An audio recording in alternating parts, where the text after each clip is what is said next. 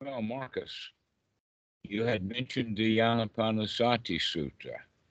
Um, where shall we begin with that? I'll give you the first shot at it. What's your question?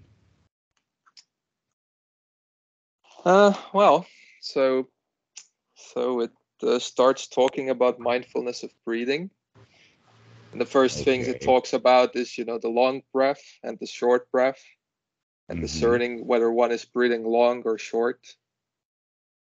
So I guess I guess the first question for me is I've I've definitely practiced the long breathing, but I wondered like what is sort of the utility or purpose of the short breathing, or are okay. are there like somewhat different uh, indications for each of those? Both of them are conscious, and both of them are controlled breathing, intentionally so.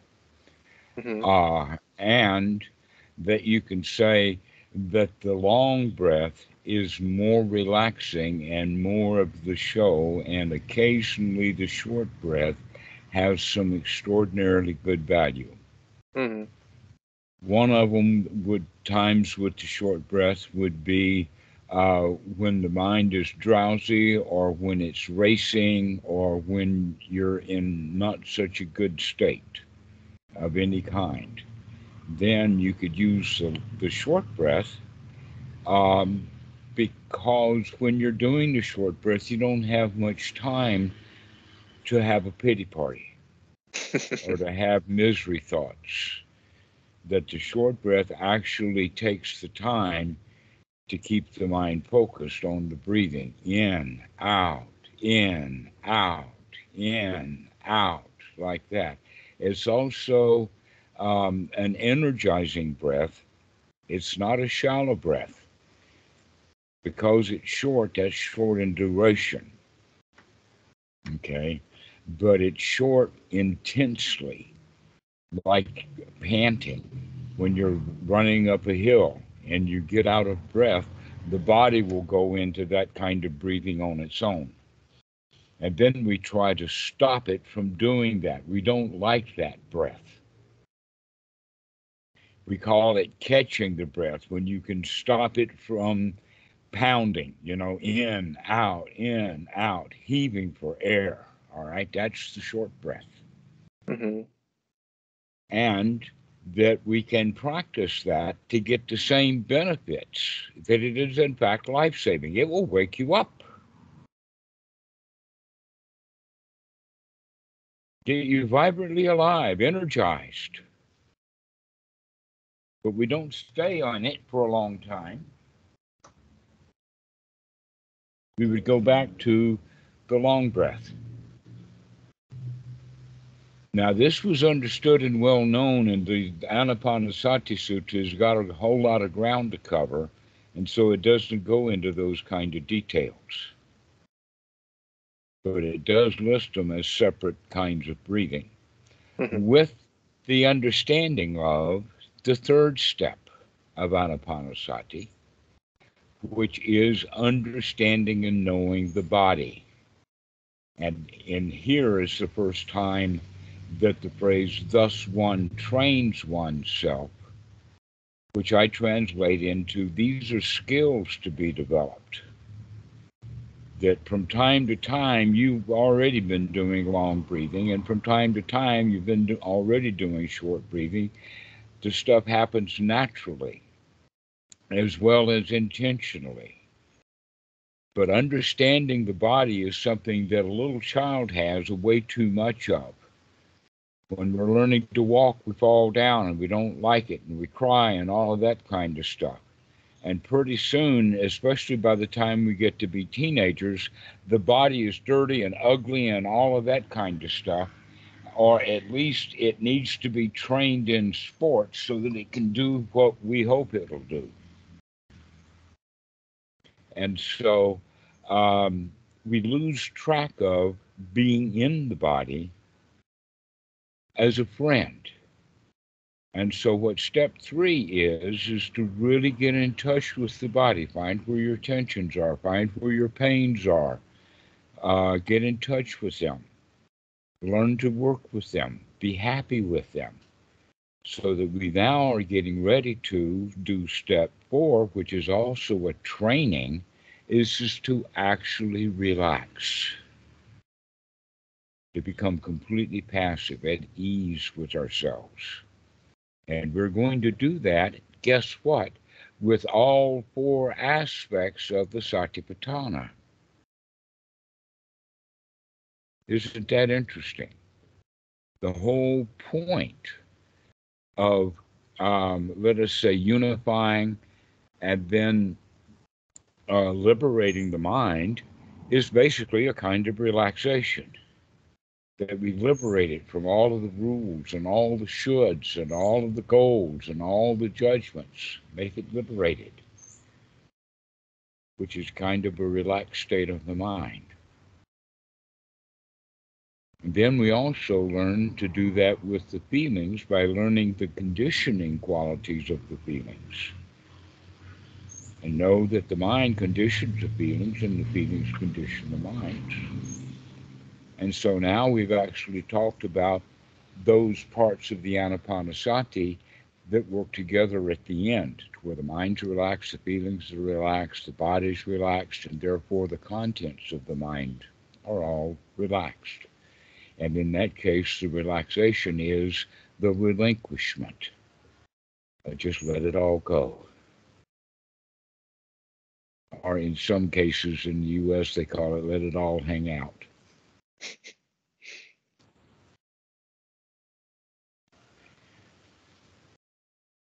so, in this way, the, the Anapanasati practice is quite integrated.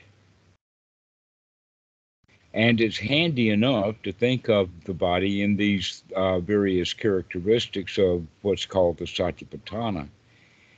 But that, um, the Satipatthana, the four foundations, actually go way back into history of humans that we saw things as solid we saw things as liquid we saw things as fire we saw things as gases and airs and smokes and clouds and all of that kind of stuff and so it's quite natural for the Buddha then to take those four natural elements that are on the outside because that's what everybody is doing. We are taught from childhood, probably from very primitive times, to pay attention to outside things.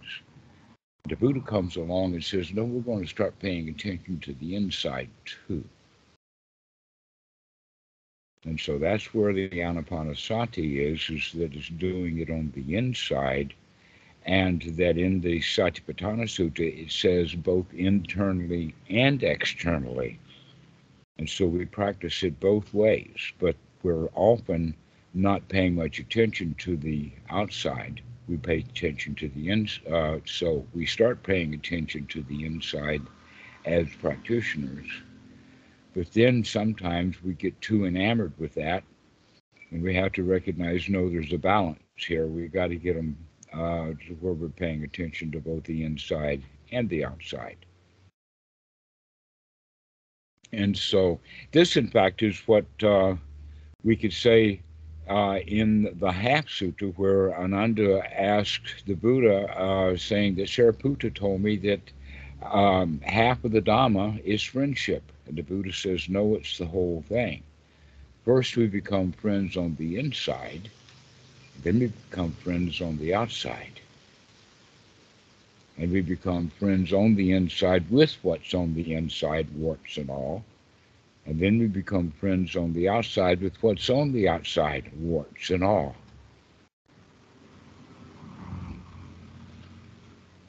That's the secret is, is to accept ourselves the way that we are because then we can look at the way things are right now and have choices about it. If we don't want to be that kind of person, then whenever it comes up, we don't want to look at, oh no, that's not there. I'm not that person. And so uh, this is actually the practice then, is to learn to be friends with both the inside and the outside. And that the, the key ingredient on that, by the way, is the part about gladdening the mind, brightening the mind which also fits in with so many of the other sutras about changing the thoughts from unwholesome to wholesome thoughts. To don't have unwholesome thoughts about your warts. have wholesome thoughts of, oh, yeah, I saw the mind wander away. Oh, yeah, I see myself getting stuck in hating that old person, judging them. And so uh, this is the context. And you ask first off about the short breath. Sometimes we get into that hatred and we need that short breath just to get off, get it out of our mind, whatever it is it's really strongly, strongly stuck in there. Doing short breathing will, for at least during the time of the short breathing, put an end to those thoughts.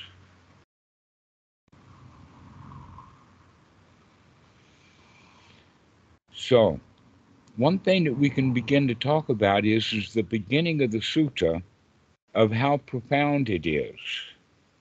That this sutta was announced in advance, and then the word spread so that it had a huge, huge audience. Did you read, remember reading that part of the sutta? With no, I, I haven't gotten to all of it. Pardon?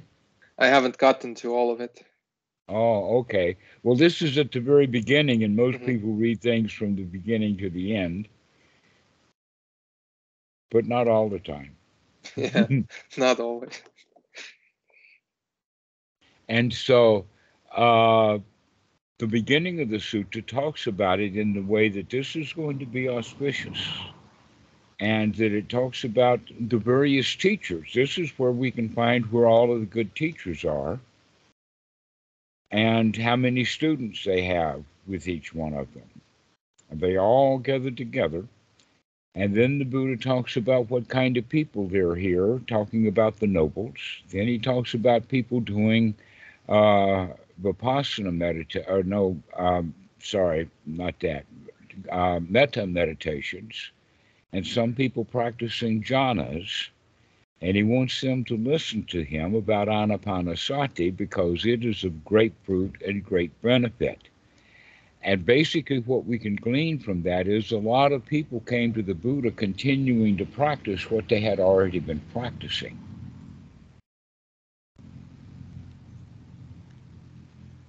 And the Buddha wants them to change that and start practicing differently with anapanasati um, it, the way that they, these other practices were done generally have some downfalls to them. That uh, one of the things about the jhanas and the, the metta meditation uh, folks is, is that they do have the removal of the hindrances. They have to get those hindrances out of the mind. Uh, and so, in that regard, these guys were already practicing that part of it correctly because that's a major issue. And it seems like here in Western Buddhism, getting the mind free from the hindrances is not a big deal at all. Just note, just note, or just watch, or just be choicelessly aware of all of that garbage that you've got there. And this is where we learned that, oh no, within the practice of the Buddha here in the Anapanasati Sutta, as well as some of the other suttas, getting the hindrances out of the mind is of an importance.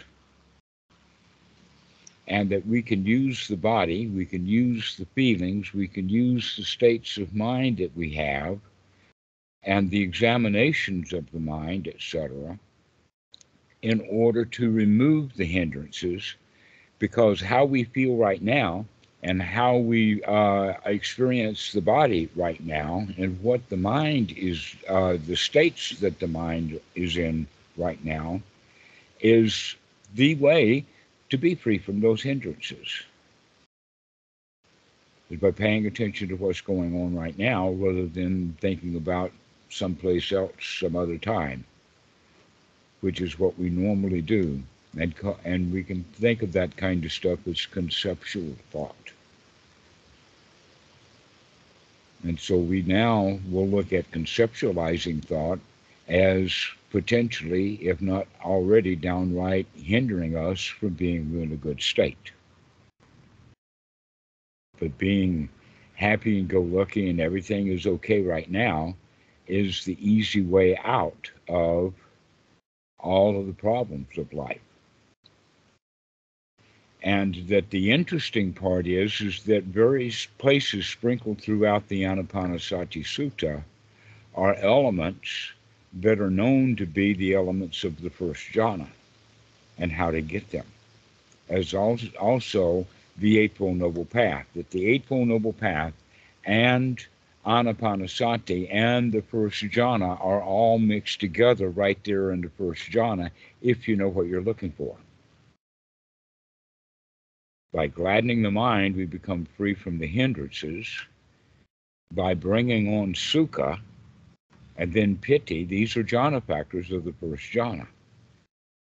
And then applying this over and over again and training ourselves into the sukha, training ourselves into gladdening the mind. This is the applied and sustained thought of the first jhana. And then the, the additional ingredient is the relaxation of the body. So, with the body relaxed, we feel energized and safe, secure, satisfied, and then we feel successful.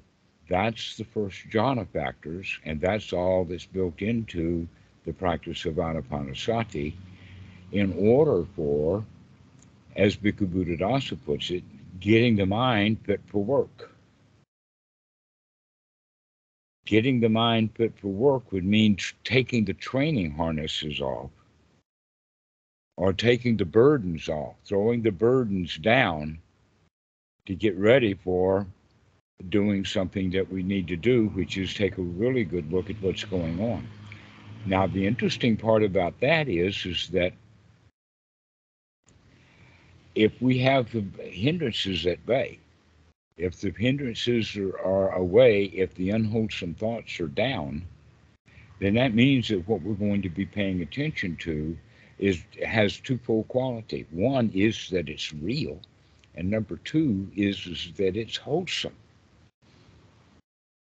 And so this is what we're going to do with the uh, with the rest of the anapanasati. Once we get the body, the feelings, and the mental states ready to go, now we're going to be start watching the flow, the flux, the anicca, watching the cycles.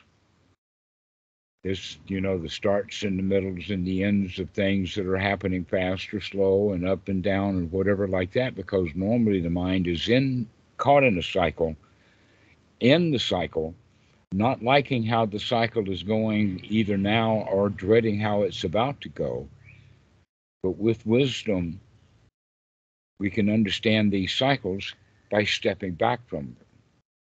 The experience of watching a Ferris wheel go around is a whole lot different from sitting in a box and not knowing what's happening, which is how most people live their lives. And then it goes up and down and it starts and it wiggles and then they're all terrified and it just goes around. But if they know that they're on a Ferris wheel, then life is a whole lot easier and so this is how we uh, use anapanasati in order to gain the freedom to actually let things go, to let the mind be liberated, to let the feelings be soft and gentle, sukha, or even upekkha, and let the body be relaxed. And let so this is the actual end of the Anapanasati, which we're actually talking about step four. Step uh, uh, eight, step 13 is step 16. There's step 12 and step 16, the top ends of each one of these things. That, in fact, if you look at it from the point of the Satipatthana, uh, step one and two of Anapanasati very much coincide with step five and six, and also step nine and 10.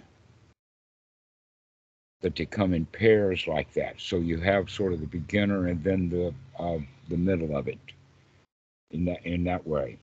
And so it, it all kinds of fits together.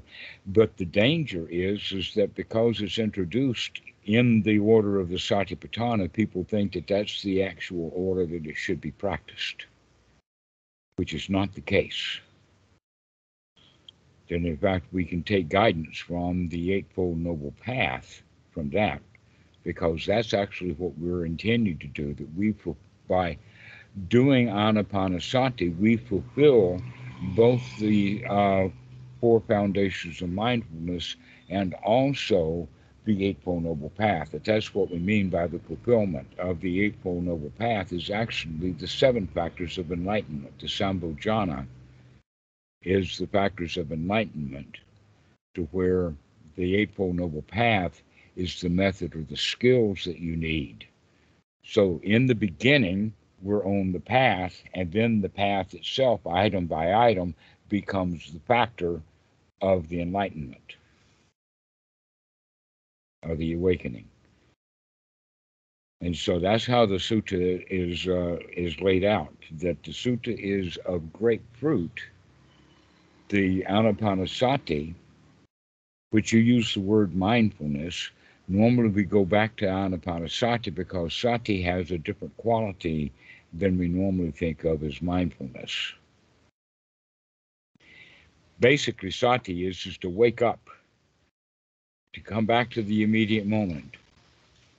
That it's hard to watch your breath if you don't remember to watch your breath. So, remembering to be here now, remembering to watch the breath, that's what we really mean by sati. And yet, it's been translated commonly as mindfulness. And I'm not even sure what mindfulness is because I never heard of the word until you get it in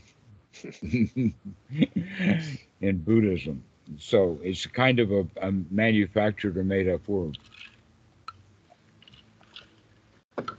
And in fact, I would think that mindfulness would have the quality of looking or investigating anyway. So sati would be remembering to be mindful.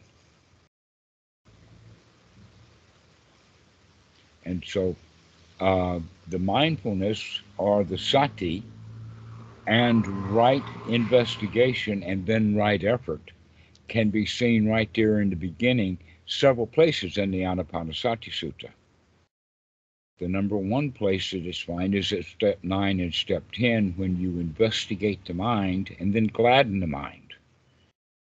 Those two steps are closely embedded uh, there but we can also see that that uh, applies to the breath also, in the sense of remembering to take a deep breath and then taking the deep breath, taking the effort to do it, and then experiencing that deep breath.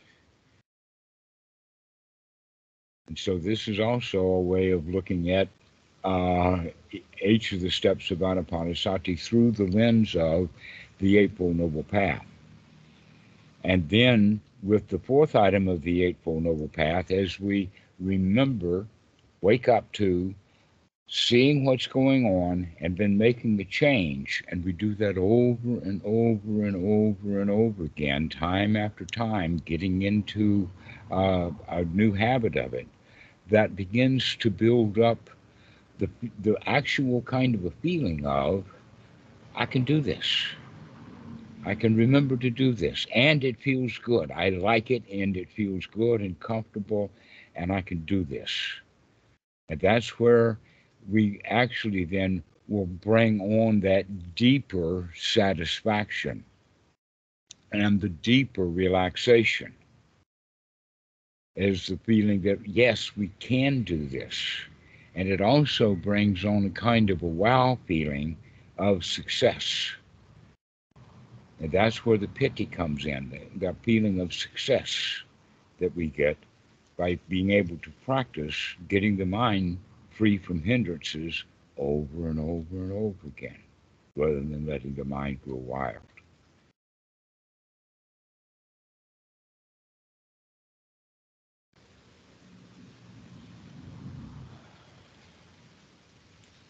So that's the basic introduction to Anapanasati. Do you have any questions about this?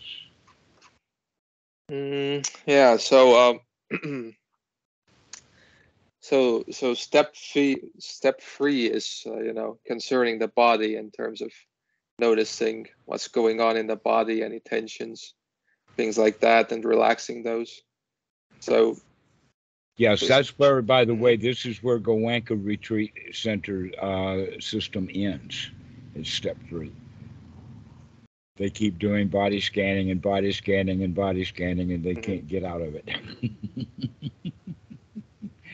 and it's also systematic. In the sutta, you notice that it doesn't say anything about it having to be systematic, but whether that we experience it. And the way to do that is in other suttas found in under the title "One by One as They Occur." Whatever is happening to the body, pay attention to that. Mm-hmm. Something new comes up, look at it. Be there for anything that happens, and when it does, you got it. To where uh, many people practice the, the scanning method. They already know their knees are hurting, but they can't look at their knees. And so they keep going around like this and say, Oh, I don't, want my knees, no, no, no, no, go down and down, you know, like that. To where in the Anapanasati Sutta, it has the quality of being comfortable.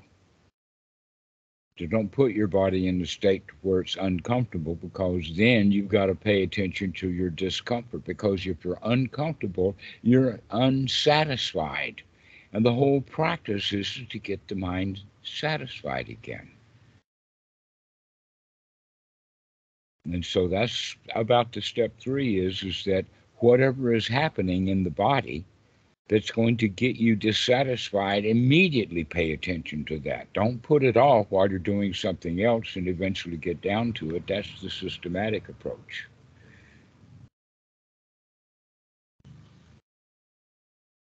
So, should one kind of be aware of the whole body as they breathe in that step? Or, or, or can one like work don't, from place don't to place? Set, don't set a bunch of great big high quality unreachable goals for yourself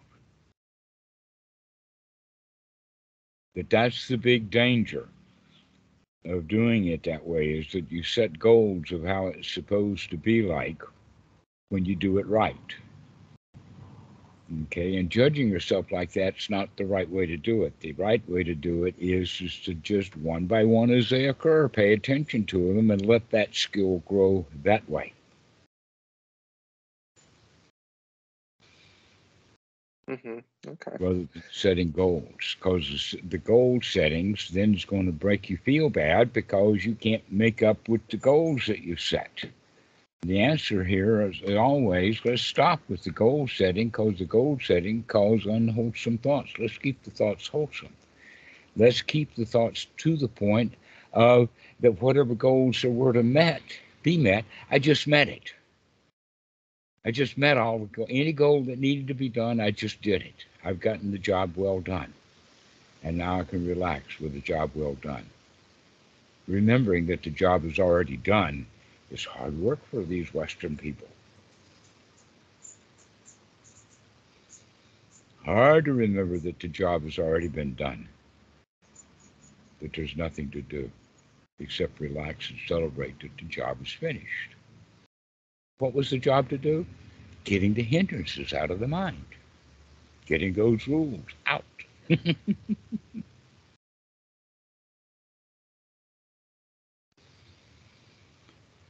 and getting any thoughts of not liking. And so there's a whole long list of things like that. Like sometimes students can hear their heartbeat. They want to know all about it. And then it comes down to is they don't like it. Ah, now that you don't like it, that's the issue is whether you like it or not, not whether you can hear your heartbeat or not. How about facial tension? Well, it has not to do with whether you've got face tension or not, it's how do you like it? Are you dissatisfied with it? There's your dukkha right there. So whatever you're just dissatisfied and setting a rule or a goal for yourself, like I'm supposed to be able to do this with the body and I can't do it yet, that's dissatisfaction instead of being very happy with the way that you're doing it right now.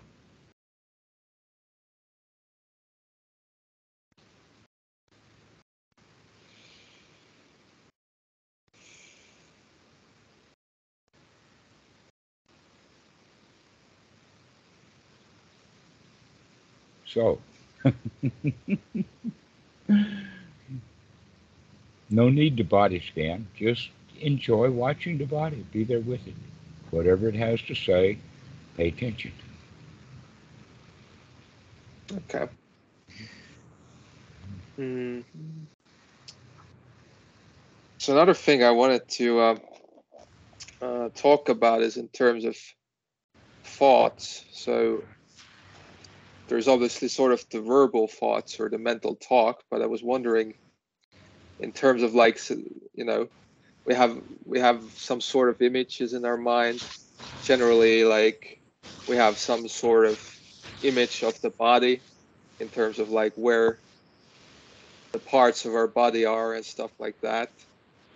So do we eventually like also uh, try to like stop uh, that kind of fabrication or that kind of thought? Actually, or do we change it? I wouldn't. I wouldn't say that there's a goal other than whenever you're thinking about something that's not here right now. So, watching how your hand moves and be at marvel of how the hand is actually able to move like that. And I'm not even thinking about the hand moving, but I can watch it as it moves around. That's being in the here now. That's quite wholesome. Experiencing the new body through the internal proprioceptive system is a marvelous thing to do. Remembering the argument you had with Aunt Susie yesterday, not so much.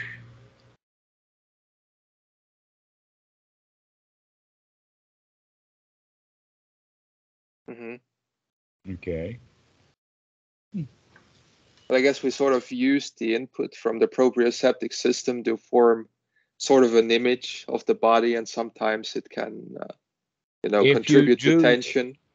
If you do make mental images, which means visualizations of the proprioceptive system, there's no law against doing that, but be aware that that's what you're doing. And then you can take that mental image that you're making, make it shine, make it golden, make it anything you want to do, so long as you know that that's what you are doing. To take control over things, to recognize that you do create your own reality. The body as the body, the way that the body is, is often different from the way that people think of their bodies. And the body that they actually live with is the body that they think that they've got rather than the one that actually uh, exists in reality. Sometimes with great surprises do.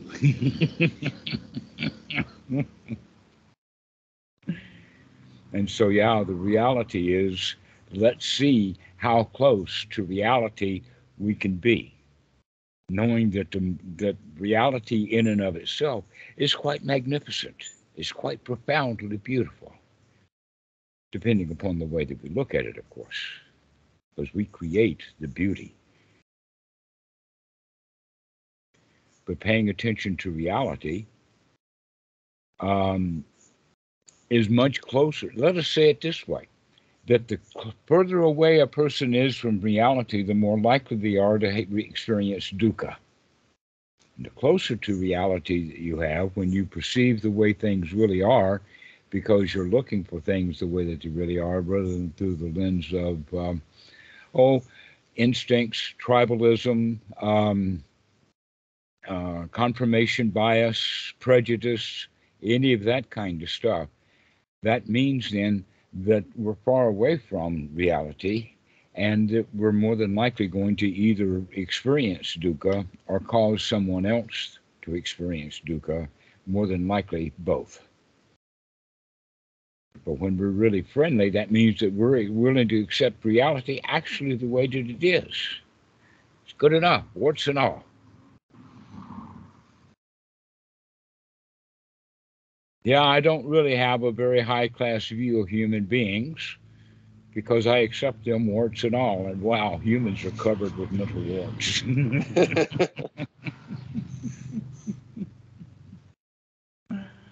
then, in fact, a wart, the word wart is probably a good word for the translation of the word asava in Pali, which is also translated as cankers And sometimes you can think of them as pimples, warts, um, moles, uh, ingrown toenails, hairs, all of that kind of stuff that the body keeps coming up with. And we need to clean that stuff right out of the mind on a regular basis. And this is what Anapanasati is actually for doing. Is to, let's go in there and gladden the mind, take a look at what's going on, and throw that stuff out. And come into some happy state. Some state where we can be satisfied and safe and secure and comfortable. And that's built right there into the Anapanasati Sutra, but if you don't know what you're looking for, you won't see that stuff. We're talking about now uh, step five, six, seven, and eight, the Vedana. That you can actually talk yourself into with step 10 of gladdening the mind. You can talk yourself into feeling safe and secure, especially if the body is already in reality safe and secure.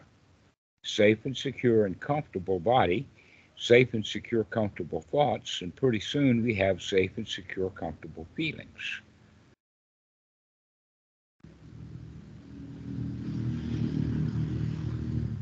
Not so hard to do, huh? Just have to keep repeating it over and over and over again.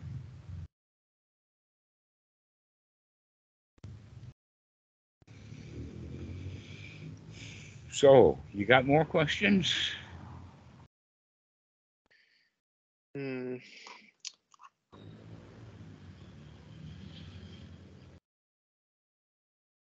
Okay, so um, the steps five, six, and uh, uh, so steps five and six would uh, correspond to the Pali words. Uh, I forget what they were exactly. Piti Sukha. Piti and Sukha, right? So Sukha is the number six. Actually, the word or, Piti Sukha oh, is a common is a common phrase in the mm-hmm. Pali. Mm-hmm. And in this case, they're breaking it out, I guess, in order to make up for. but they're often used together as one word, piti sukha. But the piti quality of it has to do with that hot damn bang wow, got it kind of feeling, an experience of championship. Mm-hmm. And sukha is just the actual opposite of dukkha, which mm-hmm. is being satisfied safe, secure, comfortable, and satisfied. Mm-hmm. Because if you're not safe, you've got dukkha. If you're not secure, you've got dukkha. If you're not comfortable, you've got dukkha. So if you can get those three things, then sukha or uh, satisfaction is all we need. And we can talk ourselves into that too. Mm-hmm the and so eight, effect, mm-hmm. I guess. mm-hmm. And so eight is basically about calming the feelings, or. Sorry, what about calming feelings? Uh, so is the uh, is the number eight about like calming feelings, or? Actually, it, it uses the word conditioners. Mm-hmm. Mm-hmm. And what it's talking about is is the, the interrelationship between the body, the feelings, and the mind, which we've already been talking about. So we calm the conditioners, mm-hmm. which means that we calm the causes, which calms the effects, and it kind of gets everything sort of calmed down that way. Mm-hmm. But we have to experience those things you see how the mind conditions the body and how the body conditions the feelings, how the feelings condition the mind, etc., like that. They're all three of them interrelated with each other. If you feel sick, actually, sorry, if the body is sick, then we normally feel sick. We don't have to. If we can break that conditioning, so that the body is sick. Yeah, hot dog, the body is sick. I don't have to do anything. I can just lay here in bed and just feel wonderful.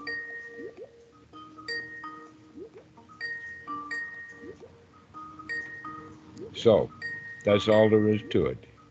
Mm-hmm. Just calming those bodily conditions.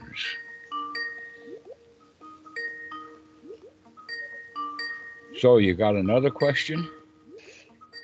Yeah, perhaps one more. So in terms of uh, in terms of the mechanics of breathing, I've noticed that um, one of the issues I tend to have is like the habitual tensions that the body has. For example, I tend to have quite a bit in the neck. I've noticed that whenever I breathe in, there's like a very habitual sort of tensing of certain muscles when I do that.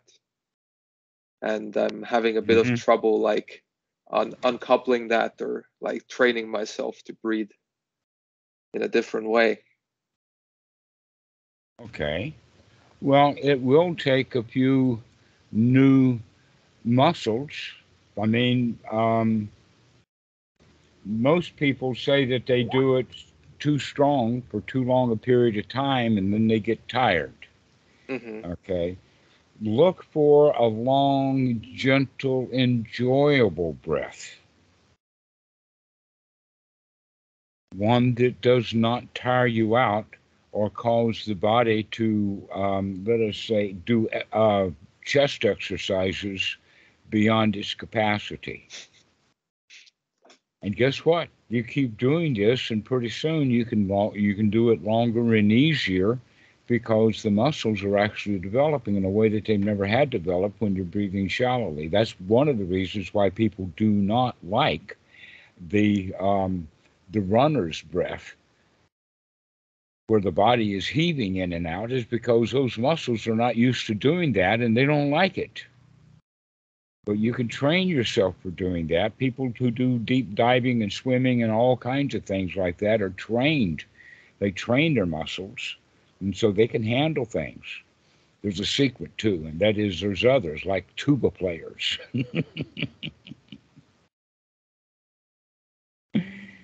are those great big majestic horns that they have in uh, uh, uh, in the Tibetan system, and the Aborigines have a didgeridoo, and those all of those big machines help get that muscle flowing, going kind of thing.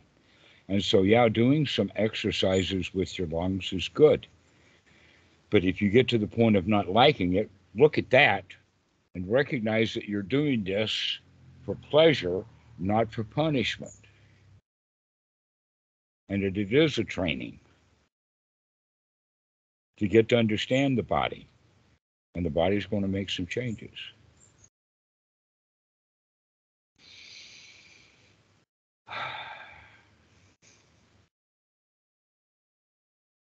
So does that answer that question? Yeah, I guess. So basically the goal is to be well, I mean not the goal, but the purpose is being gentle with the breath rather than like like like because I noticed that like especially when I started with the deep breathing, there's there's uh there's been sort of this element of forcefulness to it mm-hmm. because right. it's like Don't something force. I'm unused to. Mm-hmm and then I'm then I'm sometimes I've felt like well when I'm when I'm sort of being relaxed, like I'd noticed that my breath would tend to get shallow, and then I would right, like and we're to, going to keep it full, but not uh, forced, not let it go shallow. Yeah, yeah, that's that's that's the part I've had some difficulty with. No, it's not hard. Just play with it. Experiment. Watch what's going on. All of them feelings that you're having are optional. Recognize that. You don't have to feel bad. This is a toy to play with.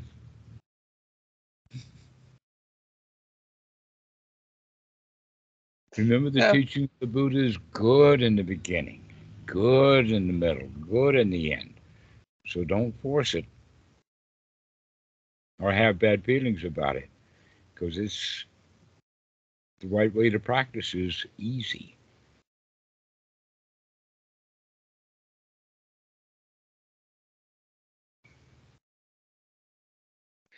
I've noticed it sort of depends on posture. Like in some postures, it's easier to breathe in a relaxed way deeply. Mm-hmm.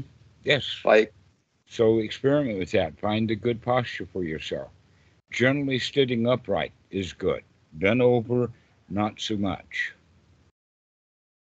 Yeah, I've noticed like when reclined, it's like it's more difficult to breathe deeply, or like at least to do so in a relaxed way. Versus, whereas when I'm upright, it's like um, it's like sort of the in breath happens naturally in a relaxed way. Mm-hmm. Whereas in some other positions, it's felt sort of like I have to work to do that. Whereas All the, right. Well, notice the difference, and notice the fact that the the feeling of it being work is just a mental attitude that you have, and that you can change your posture, you can change the situation, and you can change the way that you feel because you can change your attitude. That's ultimately what we're doing: is changing your attitude about what we're doing.